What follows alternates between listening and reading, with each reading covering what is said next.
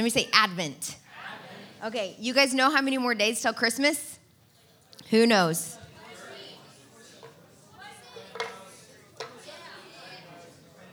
Twenty-six. Twenty-six days until Christmas. Can you believe it? Twenty-six days. Okay, show of hands, how many of you guys have like an advent calendar or you have some type of like Christmas countdown thing going on in your home, on your phone? You're counting down the days till Christmas. Um, we've had this little thing for years now. It doesn't really match our decor anymore, but it doesn't matter. Like it's just tradition. We get it out every year. It goes in our kitchen by the Santa cookie jar that sadly never has any Christmas cookies in it. It's just a decoration. Uh, but every year after Thanksgiving, um, the countdown begins, right? I get up, I'm the first one up in the morning. I go and turn on my espresso machine, and then I, I uh, turn the, the, turn the date on, and I, I keep the countdown going. Now, I don't know about you, but in our family, we typically only count down to things that we're really looking forward to. Um, like I've never had like a set of countdown blocks or some type of like countdown app on my phone or like one of those chains that you make when you're a kid and you tear off like one loop at a time. I've never had um, one of those going for like my next dentist appointment. It's not like, yes, 37 more days until I get my root canal.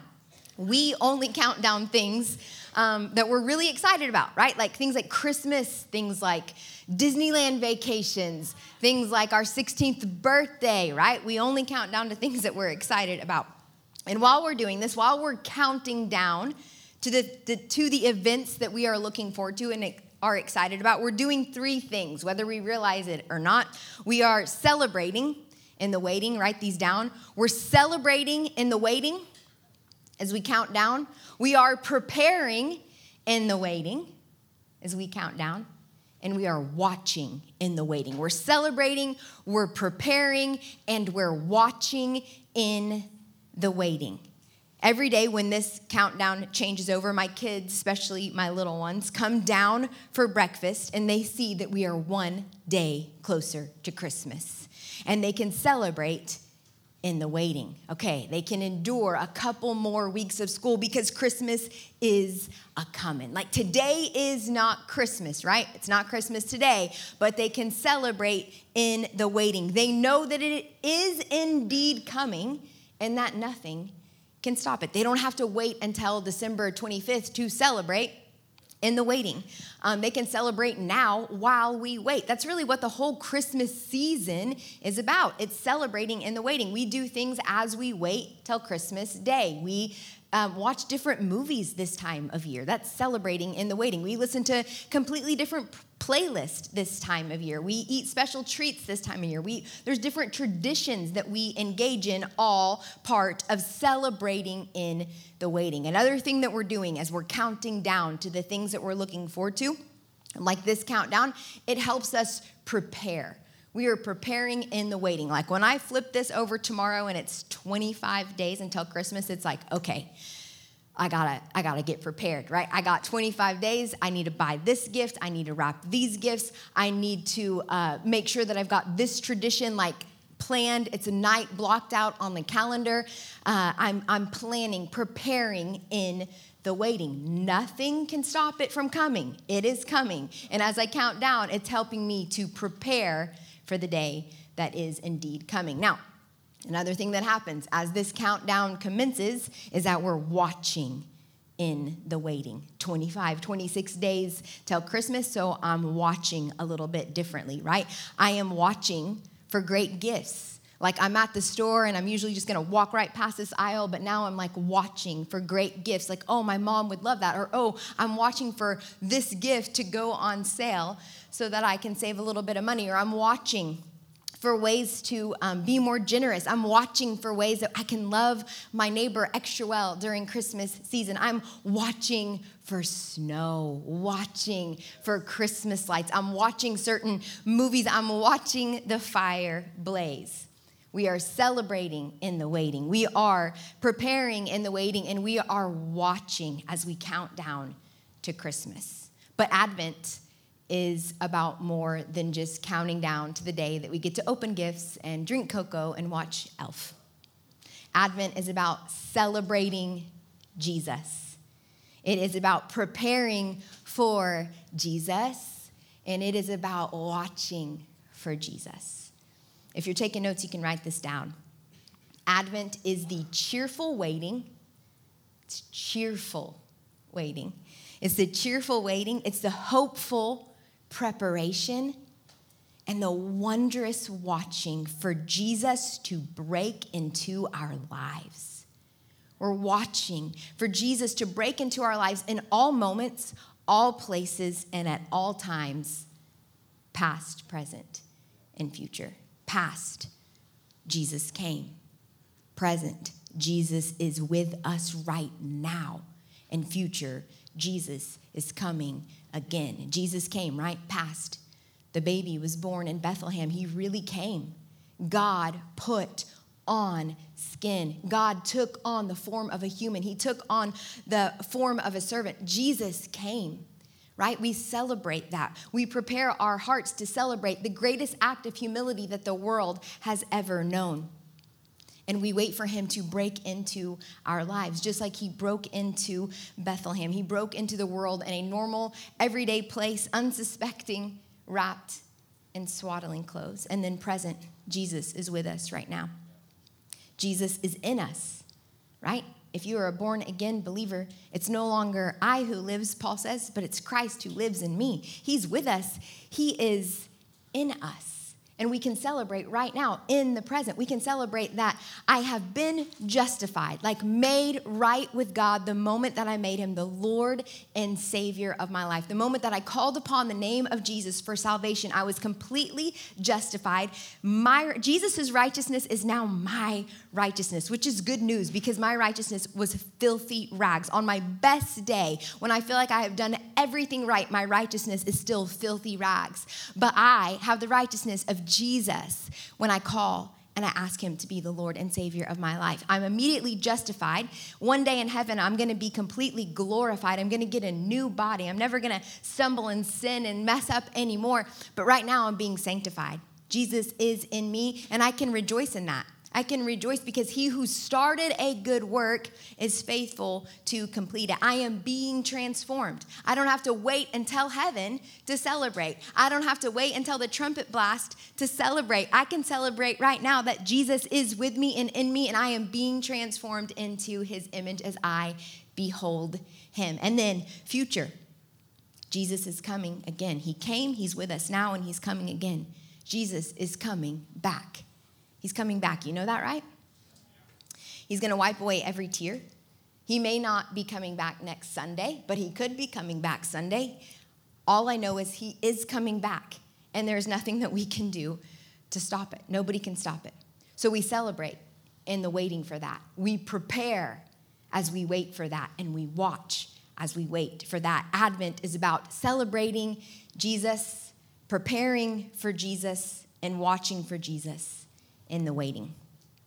Um, in Charles Dickens' famous story, A Christmas Carol, Scrooge's most famous line is for sure, Bah, bah humbug, right? Okay, while we're here, can you help me settle this issue? I think we've got some pictures. Okay, um, no pictures? What? Come on. Okay, well, uh, maybe you'll just know, okay? How many of you, I've got three different types of Christmas Carol movies, okay? Have you um, seen the Muppet Christmas Carol? Okay, okay. Have you seen Mickey's Christmas Carol? Okay, and then have you seen the like um, Disney Christmas Carol where Jim Carrey plays Scrooge?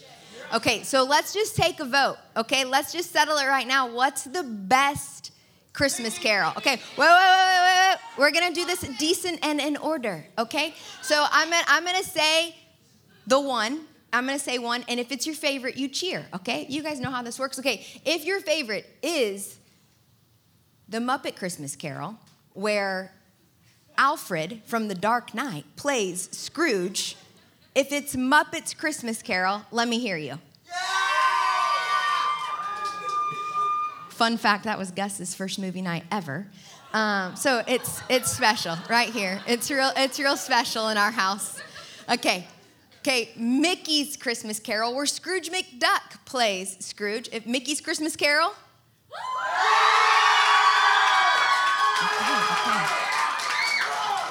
And then like creepy animation, not quite there yet, where Jim Carrey plays Scrooge. Oh, of course it's BB. Okay, okay. All right. I think I think I think Mickey won. I think Mickey won. It's it's a classic, but let me just say, I'm just going to put it out there. Watch Muppets Christmas Carol this this year and then let me know what you think. All right. So so Scrooge's most famous line is bah humbug, right? But I think his best line is this. Look at this. He says, "I will honor Christmas in my heart and try to keep it all the year. I will live in the past, the present, and the future. The past, present, and the future. I will live. Jesus came. Jesus is with me right now, and Jesus is coming again. The idea of celebrating and preparing and watching for Jesus is not something that we should just focus on in this last month of the year. This is something that we should try to keep in our hearts and honor with our lives all year long. To honor Advent, this idea of, of um, watching and waiting and preparing to honor that all year, every month, every week, every day, anticipating Jesus breaking in. It's this idea of living with an internal countdown. Write that down somewhere in your notes. An internal countdown. A countdown to what? A countdown to Jesus breaking into your life. Whether it's Him showing up at school in this area of difficulty, this area uh, of, of, of, of just hardship that you're going through at school. Maybe it's Him breaking in and answering a prayer that you've been praying, um, seeing Him break through, giving you peace where you've had anxiety. He breaks in and you've got this peace that passes all understanding. This internal countdown uh, of Him breaking in and giving you a greater revelation of who He is. Breaking in as you see something in the Word. We need to live with this internal countdown going on, hopeful that He's going to break in at any moment, at any time, any day. And then we're also counting down internally when he's coming back for his second coming. We've got this internal countdown going. Nobody knows the day, the exact day that he's coming back, but we should have this countdown that's going on internally because he is coming back. He will break in. He'll break in right now, day to day, in the present, but we know he's going to break in in the future. And this is what's going to happen. Revelation 21, 1 through 5. Look at this says, Then I saw a new heaven and a new earth, for the old heaven and the old earth had disappeared. The sea was also gone.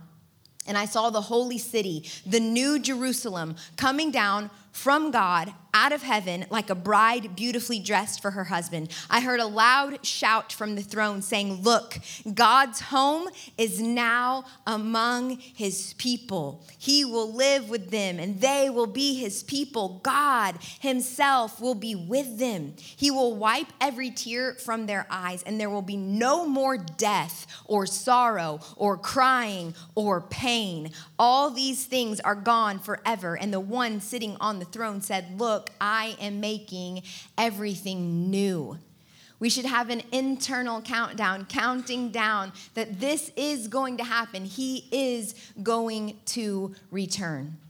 Advent is living aware. It's living aware that Jesus will break in. He'll break in in our lives today, and He will break in when He returns. Or think about this He'll break in if you die before he returns and you see him face to face.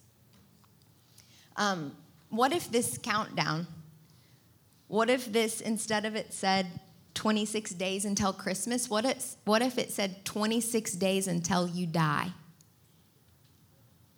26 more days until you're face to face with Jesus. Don't you think that the next 26 days would look a little bit different? How do you think you would spend the next 26 days? I think your lead up to Christmas would be a little bit different than your normal lead up to Christmas.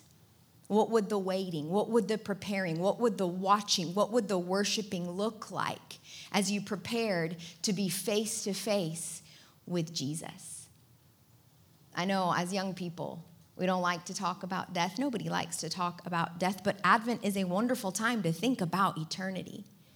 It's a wonderful time to think about eternity and the fact that eternity is now in session. Like it's you are an eternal being. Eternity is now in session. And we need to be thinking about how we want to live our lives knowing that it is now in session. Like the countdown is on. The countdown is on. He came and he is ever present and he's coming again soon. So, for the rest of our time together, I'm going to zero in on celebrating in the waiting. Uh, next week, Pastor Jackson's going to talk about preparing in the waiting. And then Pastor David Terry is going to wrap the series up and talk about watching for Jesus in the waiting. So if you're taking notes, write this down celebrating in the waiting. That's what we're going to talk about tonight. If you have your Bibles, turn to Luke chapter 2. Luke chapter 2, verse 22. I'll give you a second to go there. Luke 2 22. As you turn there, let me pray. Lord, I just pray for every person in this room. Holy Spirit, would you come? I pray for everyone in this room right now, God, that you would give them focus, that you would help them to press in, that you would help them to lean in, that if they are being distracted by their phone, by a neighbor, that you would give them boldness to put it away, to move away, that they would lock in you have something that you want to say tonight, a seed that you want to implant in their hearts tonight. And I just pray against any distraction that would cause them to miss it. Give them fertile soil tonight. Have your way, Holy Spirit. Have your way. In Jesus' name, amen. All right, Luke 2 22. I'm going to give you a little like set the stage, okay? So, Jesus in this passage is a newborn baby. He is just 40 days old in this passage. He is a little over a month. Um, and then Mary and Joseph um, are bringing him to the temple to present him to the Lord. They're following all of the laws. Uh, Leviticus says that a Jewish baby boy had to be circumcised at eight days old. Jesus was. And then 33 days later, they show up for a purification ceremony and they show up to um, present an offering to the priest at the temple. And then um, they're going to present their firstborn male to the Lord. So Jesus is 40 days old. This is what's going on in Luke chapter 2. So I want you to imagine this scene with me in your mind's eye, okay? We have two very new parents. They are 40 day year old parents. They've been parents for a little over a month, and um, they are two very young parents. Scholars say that Mary was like 14 or 15 years old, like one of y'all like it's two very new, very young parents, and they've got their 40 day year old little bundle of Jesus, and they are ready to present him to the Lord. They've got their pair of birds that they're gonna present as an offering. I'm guessing that Mary is holding baby Jesus and that Joseph is dealing with the birds, okay? So I want you to see this little family in your mind's eye. They're bringing Jesus into the temple. Now, the temple is a very busy place. There's like hundreds and thousands of people there that day. They are worshiping, they are praying. There's priests making sacrifices, there's incense rising. There's other people that are bringing their firstborn males to dedicate to the Lord. Um, there's songs that are being played. There's people buying what they need for their sacrifices, like there's lambs bleeding, right? Bleating. There are um, there there's like bird wings probably flapping. It's a very busy scene. And in walk Mary and Joseph and God. God, right?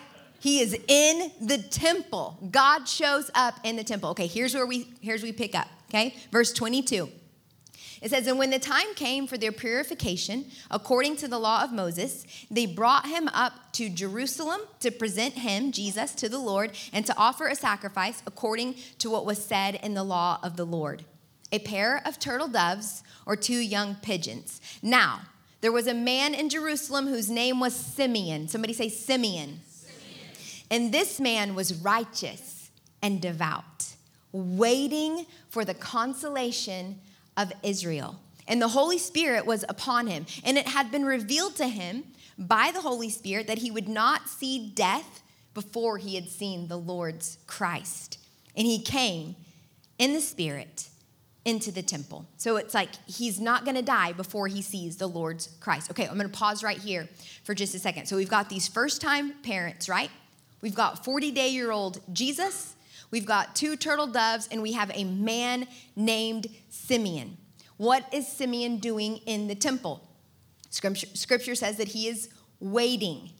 What is Simeon waiting for? It says he's waiting for the consolation of Israel. What or who is the consolation of Israel? The consolation of Israel was the one who would console Israel, who would comfort Israel, who would rescue Israel. The consolation of Israel is the one who would free her from her troubles, the one who would save Israel. So Simeon is waiting. What's he waiting for? The consolation of Israel. What's the consolation of Israel? Who's the consolation of Israel? It is the Messiah. It is the rescuer, the redeemer, the snake crusher. It is the savior. It is Jesus. Let's keep reading.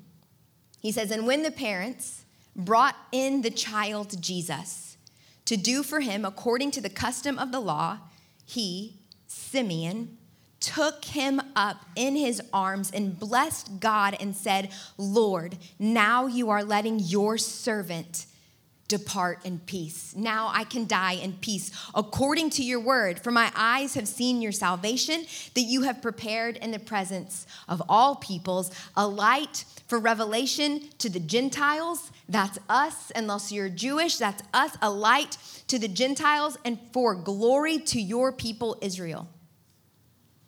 I wonder how many people passed by Mary and Joseph and baby Jesus that day in the temple. This little unassuming couple, this, this, this new little parents who apparently are not very wealthy because they, they bring the, the sacrifice that you can bring if you don't have money to bring a lamb. I wonder how many people just walked by them that day, not recognizing that God, the God that they had come to worship in the temple, the God that they had come to pray to in the temple, that He was there that he was wrapped in flesh. He was there in the temple, but only the waiting ones, only the waiting ones, only Simeon and a woman named Anna that you can read about later in Luke chapter 2, only the waiting ones recognize Jesus, God with us. All of these people were there doing all of their religious things. Priests were there, scribes were there, people who were considered experts on the scriptures were there, but they did not recognize that God was with them. There's a prophecy in Malachi that says, Behold, the Lord will suddenly appear in his temple. And that prophecy is being fulfilled in this very moment, on that very day, as Jesus is carried into the temple. There's people praying and there's people crying out for the Messiah, for the consolation of Israel, not realizing that the Messiah is just a few inches away from them. But Simeon was waiting. The word waiting here, write this down. The word waiting speaks to an eagerness to welcome, excitement, eagerness, an eagerness to welcome. It wasn't like when you have to wait, like at the state of Oklahoma, like to get your permit or your driver's license and you're just sitting there and you're waiting and you're bored and you're like, uh, this is not fun. He's waiting with active anticipating. He's waiting like we're waiting for Christmas. He's waiting like he's counting down to something he's super excited about. He is actively, excitedly waiting. This is hopeful. This is um, preparing, watchful kind of waiting. Simeon wasn't waiting to get out he was waiting to welcome in. He's waiting to welcome in. We'll come back to that. Okay, so he's watching, he's waiting. I'm sure he's praying. He's in the temple, like, Lord, don't let me miss it. Lord, don't let me miss it. And he's probably thinking, what am I going to say if today is the day? What am I going to say if if the consolation of Israel arrives? We don't know if he knew that the baby that it was going to be a baby. I don't think he did know it was going to be a baby unless the Holy Spirit showed him that. Because when one thinks of like the one who's going to come and save Israel, one rarely thinks it's going to be a 40 day year old baby. But somehow he knew, by the Spirit, he knew when Mary and Joseph and baby Jesus walk in, as soon as he sees Jesus, he knows by the Spirit of God that it is him, that this is the consolation of Israel. And Simeon takes Jesus in his arms. What do you think Mary did in that moment? Do you think she was frightened, like, oh my gosh, who is this weirdo trying to take my baby? I don't think she was, because I think at this point she was starting to understand that this baby was not just for her, but for the world. Simeon, the waiting one, is holding in his arms the very one he has been waiting for, the one he has been waiting to welcome. And then he bursts forth with song. He begins to prophesy. I brought, I think, a picture. Do we have the picture? I don't know if you can see this very well, but I love this picture of Simeon. It's a painting somebody did holding. You know, Jesus had like an awesome head of hair like that, right? Holding baby Jesus, the one he's been waiting for. He's holding God, he's holding the Messiah, he's holding the Christ in his arms because he was willing to wait with expectation. He begins to sing about how he can now die in peace because he's seen his salvation, his rescuer, his redeemer, his savior. He's held him in his arms. And he begins to prophesy that the consolation of Israel would actually extend beyond Israel thank God, and into all of the nations, all nations, all tribes, all tongues. This baby would rescue all who would call on his name for salvation. What was it about Simeon that allowed him to recognize the Messiah? He was counting down the days with cheerful expectation. He was living with this internal countdown. He believed that at any moment, Jesus would break in. Simeon lived with a childlike wonder, a childlike faith, waiting for the promise, waiting to welcome in. Now, whether we are waiting right now for Jesus to break into our lives or we're waiting for the second coming, everybody's waiting in here for something. Simeon models how we can celebrate while we wait. I don't know about you guys, but I don't want to miss out on what God's doing in the earth. I don't want to miss out on what God's doing in the earth. I don't want to be at the temple, like going through all of the motions and knowing a lot about the word of God, but lacking a heart that's waiting and preparing and watching for Him to break in. I don't want to be inches away from what I'm praying for, from what I'm contending for, and not be able to recognize it. Like I'm contending for a move of God and I'm contending for revival, but I want to be watching and I want my eyes open and I want to be waiting and I want to be prepared so that when it comes, I can recognize it. I know that this is the thing that I have been waiting and praying for. I want to be found waiting for him to show up in my day to day life, and I want to be found waiting for his second coming with oil in my lamp. Maranatha right? Maranatha, come, Lord Jesus. So I want to look at two things that we see in this brief story about Simeon that give us like a framework for how we can celebrate in the waiting. Whether you're waiting for an answer to prayer, whether you're waiting for a new season to begin, and then just generally waiting for the second coming of the Lord or waiting to be face to face with the Lord. We don't have to wait until he returns to celebrate, and we don't have to wait until he breaks in with breakthrough to celebrate. We can celebrate in the waiting. Okay, so two things. The first one celebratory waiting requires consecration. And then number two, I'm going to give them to you together Celebratory waiting requires endurance. It requires consecration and it requires endurance. Somebody say consecration. consecration. Say it again. Somebody say consecration. consecration. Okay, what is it? That's a big word. What does that mean? Consecration means to be set apart. Okay, it means devoting yourself to the service and worship of God. It's kind of like that song that we sing, okay? I don't have a spice or any perfume. You know this song? But I have a life and I'll pour it on you. Every part, right? All of my heart, it's for you, Jesus. That's consecration in a song lyric. I am setting all of me apart for all of you, Jesus, because all of me loves all of you, Jesus. All of me loves all of you. It's living with this mindset of let it be worship, let it be holy, let it be pleasing to you. It being my whole life. Let my whole life be worship. Let my whole life be holy. Let my whole life be pleasing to you, Jesus. All of it. Not just Sunday mornings, not just Wednesday nights, not just a couple of weeks out of the summer at students' camps and on mission trips, but all of my life all of my life. Let it be worship when I'm in the cafeteria. Let it be worship when I'm driving around in my car. Let it be worship. Let it be holy. Let it be pleasing to you when I'm in the locker room. Let it be worship. Let it be holy when I'm at my job, when I'm working, when I'm at the school dance. Let it be worship when I'm at home. Let it be worship when I'm around my dinner table. Let it be pleasing to you all of my life, every part of my life for you, Jesus, because you're worthy of it all. I know that it is tempting where you're at in life to just want to blend in. I just want to blend in, right? But you are not called to blend in.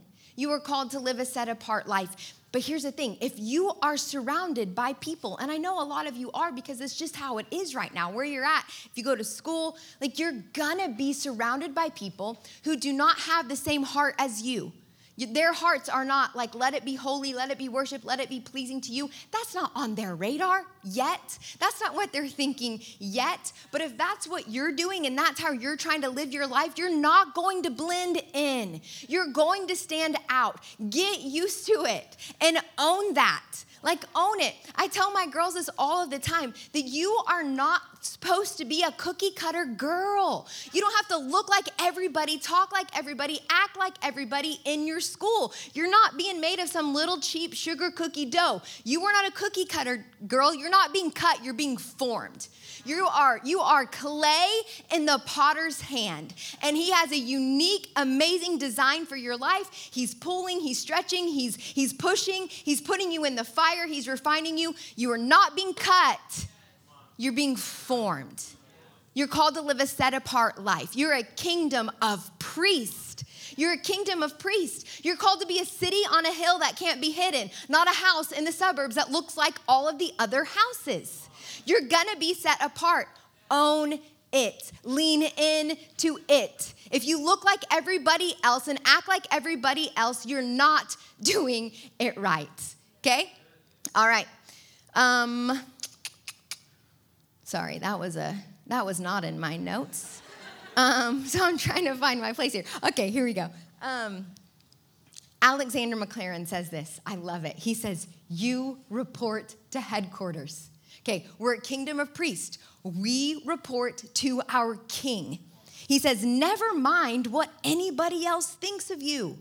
Your business is to please Christ. And the less you trouble yourself about pleasing men, trying to be popular, fitting in, whatever, the more you're gonna succeed in doing it. The less you worry about pleasing them, the more you're going to succeed in pleasing Christ. Simeon lived a consecrated life. Look at it again in Luke 2:25. He said there was a man in Jerusalem whose name was Simeon, and this man was righteous and devout, waiting for the consecration of Israel. Whoa, those are some pretty fancy, hefty words. He was righteous and devout. Does this mean that Simeon was perfect? Absolutely not. We know that the only one who lived a perfect, spotless life was Jesus. Simeon being righteous and Simeon being devout speaks to the fact that Simeon's heart was aimed at pleasing God. Let it be worship. Let it be holy. Let it be pleasing to you. That was Simeon's probably that was probably his favorite song. So he had his heart aimed at pleasing the Lord. Okay, at some point Simeon knew. Think about this. This is crazy. Like at some point, Simeon knew by the Holy Spirit that he was going to be face to face with the Christ, with the Messiah. Don't you think that him knowing that was part of why he had his heart aimed at pleasing God? Don't you think that the reality of that motivated Simeon to aim his life at pleasing the Lord? The same is true for us. I can tell each of you in this room that certainly someday you're going to be face to face with Jesus.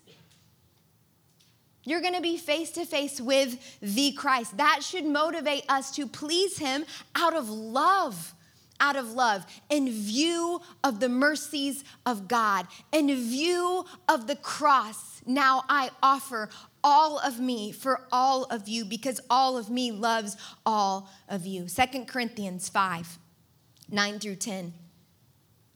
It says, Therefore, Paul's writing to the church at, at Corinth. He says, Therefore, whether we are at home, whether we're on the earth, or we're away from home in heaven with him, it is our constant ambition to be pleasing to him.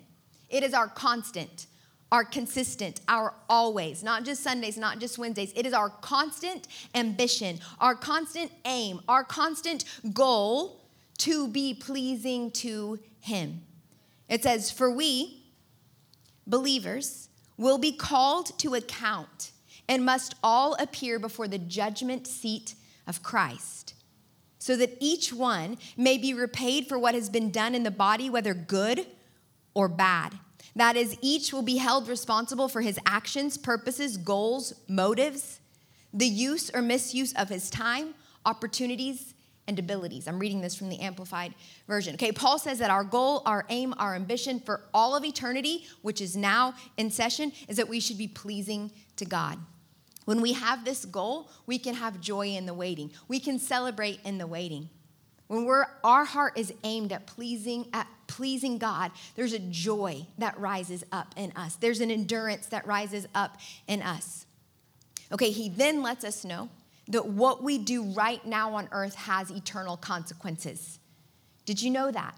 That how you spent your time today, that there's eternal consequences attached to that. Like we're all going to appear before the judgment seat of Christ. You'll be face to face with Christ, just as Simeon was face to face with Christ, but Simeon was face to face with baby Jesus, will be face to face with resurrected Jesus. Okay, this judgment seat that Paul is talking about here, this doesn't determine your place in eternity.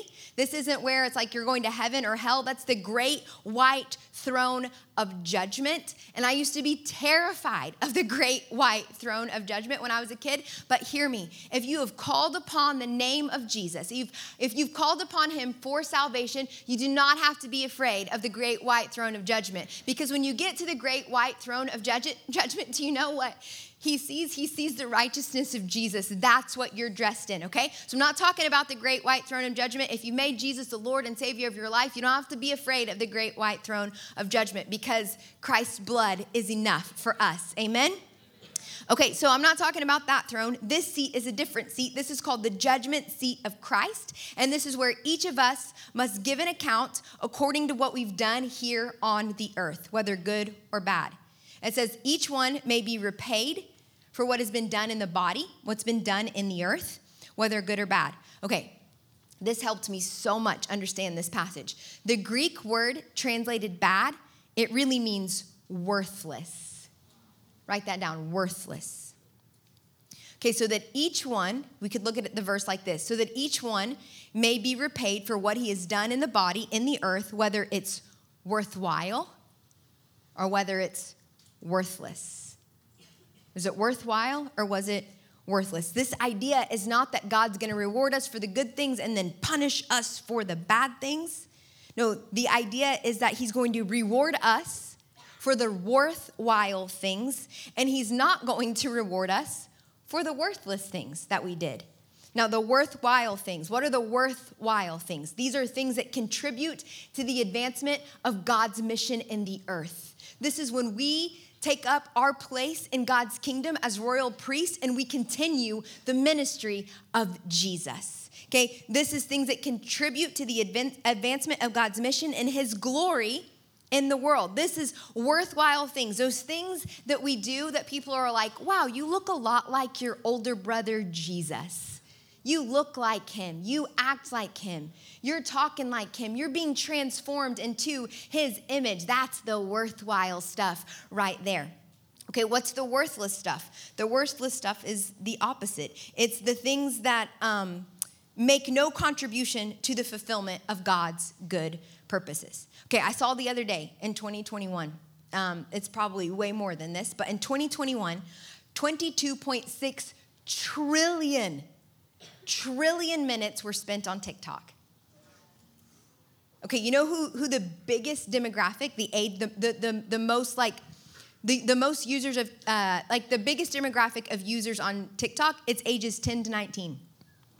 22.6 trillion trillion. I don't even know what that looks like. Like, I can't even wrap my mind around that many minutes. 22.6 trillion minutes on TikTok and 9.6 trillion minutes on Netflix. Okay, now hear me, okay? Watching TikTok and playing Fortnite for hours every day, this is not going to send you to hell. It's not going to send you to hell. But there will be no reward for that in heaven. There won't be any reward for that in heaven. Now, I want you to hear me when I say this too. I spend a couple hours every week watching TV. I watch The Voice, I'm a big fan. And uh, I spend a couple of minutes on social media. I'm not saying go home and burn your Xbox, okay? I'm not saying like drown your phone, flush it down the toilet. I'm not saying to, to throw away your TV, okay? I'm not, that's not what I'm saying. Okay, hear me. Here's what I am saying consider how much time you are spending on things that are worthless compared to on things that are worthwhile. That's all I'm asking you to consider, okay? Because the worthless stuff is gonna be discarded as unworthy, unworthy of reward, but the worthwhile stuff is gonna be rewarded. So it's gonna be like, okay, you spent all this time on TikTok, there's no reward for that. Sorry, it's not like there's a punishment. The punishment is there's just no reward in that. The penalty or consequence for worthless, wasted time is the loss of reward. Okay, you may be thinking, okay, I can handle that. Like, I don't really care about reward in heaven. I just want to get to heaven. I don't really care about the reward. What is the reward, anyways? I don't know. Seems like kind of ambiguous. Okay, I used to think the same thing. And like, what am I gonna do with rewards in heaven, anyways? Who needs a reward in heaven? Jesus is gonna be there and there's gonna be gates that are like solid pearl and streets made of gold. What would I do with a reward in heaven? Is it like something you're gonna put up on your mantle? Um, who needs a reward? Okay, but once I realized, and I just realized this like a couple of months ago, it was one of those like, oh, God broke in and He gave me this awesome revelation. Okay, uh, I, I realized that rewards in heaven, there's a couple of areas that, that, that these fall in. One, rewards in heaven are, you know, like we're gonna have jobs in heaven. You know that we're gonna be working in heaven alongside King Jesus. We'll, be like, like Susan and Lucy and, and, and, and Edmund and William in the Chronicles of Narnia. Like we're gonna have jobs and things to do in heaven. And so, reward, that reward there is if we've spent our time on worthwhile things here, then He's gonna give us worthwhile things to do in the kingdom. Okay, so that's part of the reward. And then the other part that I really want to zero in here is those rewards that God gives us at the judgment seat of Christ are what we can then cast down at his feet as we worship him. So think about that. There's going to be a moment where you sit down at the judgment seat of Christ and he's going to say, I deem that what you did on earth, that was worthwhile. And here's a crown for that. And here's a reward for that. And then we can turn and give it right back to Him. We can cast down our crowns with the elders and we can worship Him. I don't know about you, but I don't want to show up to heaven empty handed. I want to have a reward to put down at his feet as I worship him face to face. When that hit me, I was like, oh, I see why scripture talks so much about rewards in heaven. There's rewards in heaven. And how you spend your time on earth, that affects your rewards in heaven. We need to consecrate ourselves in the waiting. Whether you're waiting for a new season, you're waiting for breakthrough, you're waiting for the second coming. When we're waiting, how many know that's like when it's so tempting to waste time when we're waiting? That's when we're most susceptible, right? Ah, just I'm waiting, so I might as well just get on this and spend the next hour on this app or whatever. Okay, when we're waiting, it can be super tempting to waste time. So I, I just want to I just want to ask you to do this. Okay, I want you to pray and ask God to help you redeem your time wisely. Would you do that? Just make that a prayer. That's a prayer He's gonna answer, guys. He will answer that prayer. Ask Him to help you redeem your time wisely so that you can be like Simeon, so that you can aim your life at pleasing God, so you can be holy and set apart unto the Lamb. Okay, number two. Celebratory waiting requires endurance. Endurance. Being willing to wait without specific timelines. Luke 2:26. Look at it again. It says, "And it had been revealed to him, to Simeon, by the Holy Spirit that he would not see death before he had seen the Lord's Christ." Pretty ambiguous, right? Like at some point before you die, you'll see the Christ. We don't know if Simeon was old. Everybody always paints him as old, but there's no nothing in scripture that says that he was old. Um, even if Simeon was old, and even if he was closer to death, he still didn't know the exact date of his death. He still didn't know that. I don't know if you've noticed this, but God often blankets things with holy mystery. He blankets things in holy mystery, like the second coming. Nobody knows the exact date or time. We just know that it's closer today than it was yesterday. Okay, if you're in a season of waiting, maybe you're waiting for a lost loved one to come home, a prodigal to return, for healing in your body or in, in, in, your parents or a friend that you know. You're waiting, you're contending for healing. Maybe you've been praying over the same person, the same condition, the same request for weeks, for months, for years, and you would really appreciate, you'd really appreciate a timeline on when this is going to happen, when you're going to get what you have been waiting for. Maybe you started to grow weary in the waiting. Like maybe it doesn't feel like active anticipation waiting anymore. Like you're not like counting down, like super excited. Maybe it's starting to feel really frustrating and it's like the suck the life out of you kind of waiting. It feels maybe more like you're waiting to get out than you're waiting to welcome in. I can't wait to get out of this situation. I can't wait to get out of this school. I can't wait to get out of this home. I can't wait to get away from my parents. I can't wait to get out of this sickness. I can't wait to get out of this world. I can't wait for Jesus just to come back and take us out of here. What if you decided to take on Simeon's attitude? And instead of waiting to get out, you started waiting to welcome in. You changed your perspective. I'm not waiting to get out of this. I'm waiting to welcome in the King of Kings and the Lord of Lords into this situation. I know He's gonna break up, break in. What if you start waiting for the consolation of your life to show up? What if you showed up every life or to your life every day the way that Simeon showed up to the temple? Like this could be the day this could be the day that I see the Christ. This could be the day that this prayer is answered. This could be the day that Jesus comes back. This could be the day that Jesus breaks into this situation. This could be the day, but even if it's not, I'm gonna show up and I'm gonna keep waiting because where else would I go? He has the words of life. So where else would I go? Who else have I in heaven there's none in heaven, there's none in the earth. Where else would I go? You have the words of life, Jesus. So I'm going to keep waiting and I'm going to keep watching and I'm going to keep preparing because I know you're going to break in. I don't know when, I don't know how, but I'm going to keep showing up and I'm going to keep this internal countdown going. I'm going to keep waiting cheerfully. I will wait. I'll wait to welcome you in. I know you're coming. I'll wait. I'll embrace the holy mystery of not knowing. When Simeon saw the one that his soul had been waiting for, he took him up in his arms. New Song students, this is my prayer for you that we would be as ready as Simeon to welcome the Lord Jesus when he comes into the day to day moments of our lives. And that we'd be as ready to welcome Jesus when he comes the second time as Simeon was ready to welcome him the first time. I'm to invite the keys up at this point. Revelation 22 20 says, He who testifies to these things says, Surely I am coming soon. Amen. Come, Lord Jesus. Will you wait? Will you wait for him? Will you actively wait? Will you wait serving? Will you wait loving? Will you wait aiming to please him, celebrating along the way? Don't wait for your breakthrough to celebrate. Don't wait for the trumpet blast to celebrate. Celebrate in the waiting.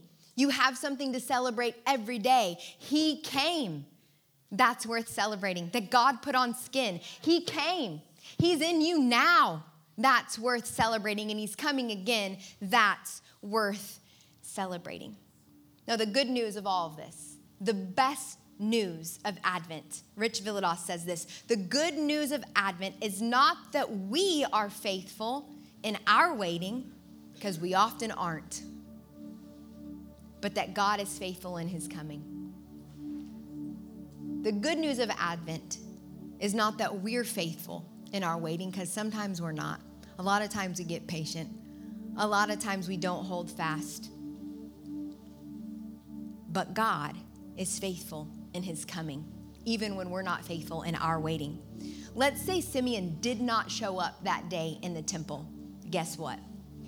God would have still shown up. He would have still shown up. So we need to know that as we set our hearts to wait, as we set our hearts to prepare and watch, that even when we're not faithful, even when we miss it, that God always is because he can't not be. He can't not be faithful. Look at this. This is going to set some people free. I really believe this is a word in due season for some people in this room. 2 Timothy 2:13, if we are faithless, he remains faithful. For he cannot deny himself. If we're faithless, if we blend in instead of being set apart, if we waste our time instead of doing things worthwhile, guess what? He can't deny himself. He remains faithful even when we're on we're unfaithful. This isn't riding on our shoulders. He is faithful. Brennan Manning says, Our unfaithfulness does not diminish the faithfulness of God. His love endures despite our shortcomings. His love endures. And God's breaking in God's breaking in in the past, in the present, in the future. His breaking in is not dependent on your performance, it's anchored in His unchanging character. This isn't riding on your performance. Just take a big breath out. This wasn't, this isn't riding on your performance.